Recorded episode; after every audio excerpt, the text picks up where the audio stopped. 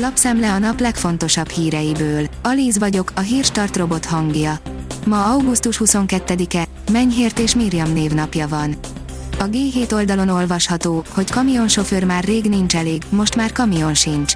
Csak két dolog hiányzik ahhoz, hogy a fuvarpiac működjön, a kamion és a sofőr.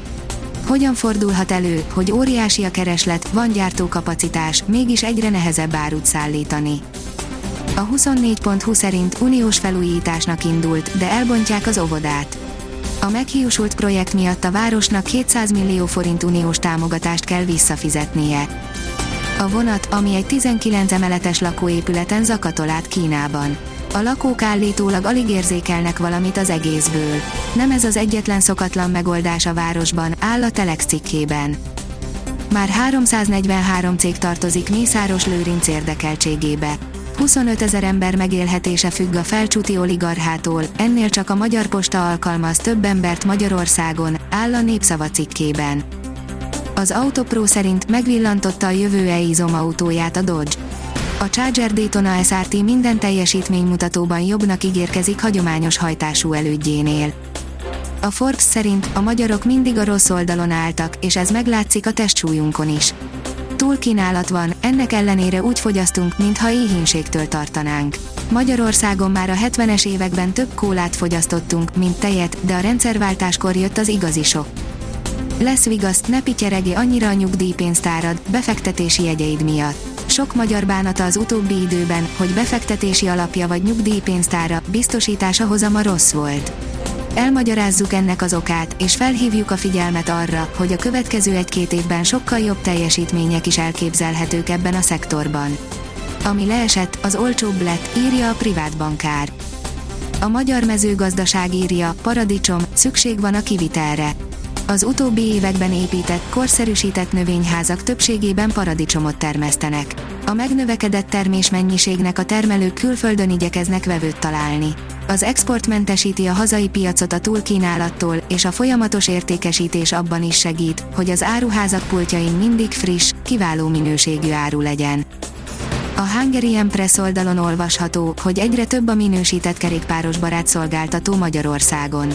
Egy év alatt közel 300 minősített bringa barát szolgáltató regisztrált a Maketus országos kerékpáros szolgáltatói hálózatába. A rendszerben olyan éttermek, szállodák, kempingek, látnivalók és más turista célpontok találhatók meg, ahol kerékpáros barát szolgáltatásokkal készülnek a biciklisek fogadására. Teljes a kilátástalanság Afganisztánban. A lakosság nagy része éhezik, járványok terjednek, és a tálibok egyre nehezebbé teszik az emberek, főleg a nők helyzetét, írja a Hír TV. A hvg.hu oldalon olvasható, hogy öt éves csúcson a Kínába irányuló orosz szénexport. A nyugati szankciók következtében Moszkva kénytelen jelentős árengedményekkel keleten értékesíteni a fűtőanyagait. Újra betalált a Nápoly fiatal csillaga, megküzdött az X-ért a Milán. Vicsak Varahélia a második bajnokia után már három gólnál jár, írja a rangadó. Az Eurosport szerint Cincinnati-ben sem akadt meg Caroline Garcia remek szezonja. A francia Caroline Garcia nyerte meg a Cincinnati-ben zajló keménypályás tenisztorna női versenyét, mivel a vasárnapi döntőben legyőzte a Csepetra Kvitovát. Hamarosan érkezik az időjárás változás, írja a kiderül. Hétfőn még borongós égboltra, többfelé esős időre számíthatunk. Kedden és szerdán elszórtan lehet zápor, zivatar, de fokozatosan csökken a csapadékhajlam és a nap is egyre többször bukkan elő a felhők mögül. A Hírstart friss lapszemléjét hallotta. Ha még több hírt szeretne hallani, kérjük, látogassa meg a podcast.hírstart.hu oldalunkat, vagy keressen minket a Spotify csatornánkon. Az elhangzott hírek teljes terjedelemben elérhetőek weboldalunkon is. Ha weboldalunkon hallgat minket, az egyel korábbi adás lejátszása automatikusan elindul. Beállíthatja, hogy az összes korábbi adás, vagy csak az aktuális tematika hírei következzenek. Köszönjük, hogy minket hallgatott!